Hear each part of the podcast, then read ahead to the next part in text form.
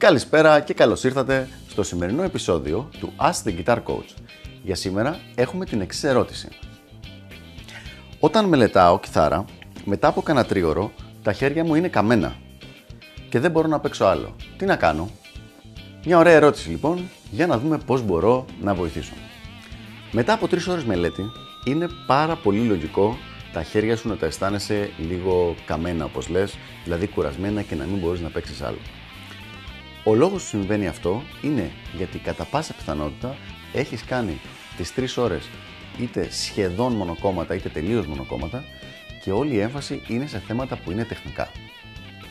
Και θα μου πεις τώρα, μα coach, εσύ λες συνέχεια ότι οι κιθαρίστες που ήξερες στο εξωτερικό και οι καλοί μαθητές κάνουν, παίζουν 6 και 8 ώρες και μερικές φορές και παραπάνω. Ισχύει. Για να το κάνεις λοιπόν αυτό και εσύ, πρέπει να το παίξεις το παιχνίδι λίγο πιο έξυπνα. Όχι πιο δυνατά, πιο έξυπνα. Και πάμε να δούμε πώς μπορεί να γίνει αυτό. Πρώτη συμβουλή λοιπόν, για να το καταφέρεις. Σπάσε το πρόγραμμά σου σε πολλά κομμάτια στην ίδια μέρα. Για παράδειγμα, αν θες να παίξεις 3 ώρες, να παίξεις μία ώρα το μεσημέρι, μία ώρα το απόγευμα και μία ώρα το βράδυ. Με αυτόν τον τρόπο, τα χέρια σου έχουν το χρόνο να ξεκουραστούν ενδιάμεσα και να μην μαζεύεται όλη αυτή η προσπάθεια και η μυϊκή κούραση και στους τένοντες και στους μυς γενικότερα στο χέρι είτε στον καρπό είτε στα δάχτυλα και με αυτόν τον τρόπο να μπορείς να παίξεις πολύ περισσότερη ώρα συνολικά στο τέλος της ημέρας. Κάθε φορά θα παίζεις μία ώρα, αλλά στο τέλος της ημέρας θα έχεις παίξει παραπάνω συνολικά. Τώρα, μέσα στο κάθε session το οποίο θα κάνεις, αυτό το μονόωρο session που είπαμε, μία ώρα το μεσημέρι, μία ώρα το απόγευμα, μία ώρα το βράδυ. Μέσα στη μία ώρα αυτή θα τη μοιράζεις και αυτήν την ώρα ανάμεσα σε θέματα τεχνικής και άλλα θέματα.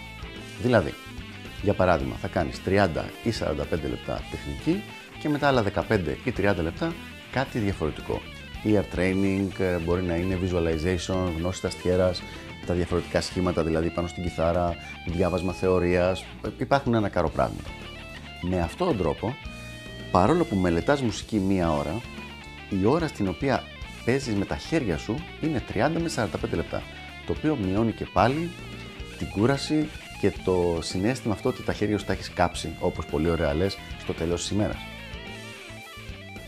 Ουσιαστικά λοιπόν, αυτό που θέλουμε να πετύχεις είναι να παίζεις όσο δυνατόν περισσότερες ώρες την ημέρα χωρίς να επιβαρύνεις τα χέρια σου. Και αυτό γίνεται πάρα πολύ ωραία με τους δύο τρόπους που πάμε παραπάνω.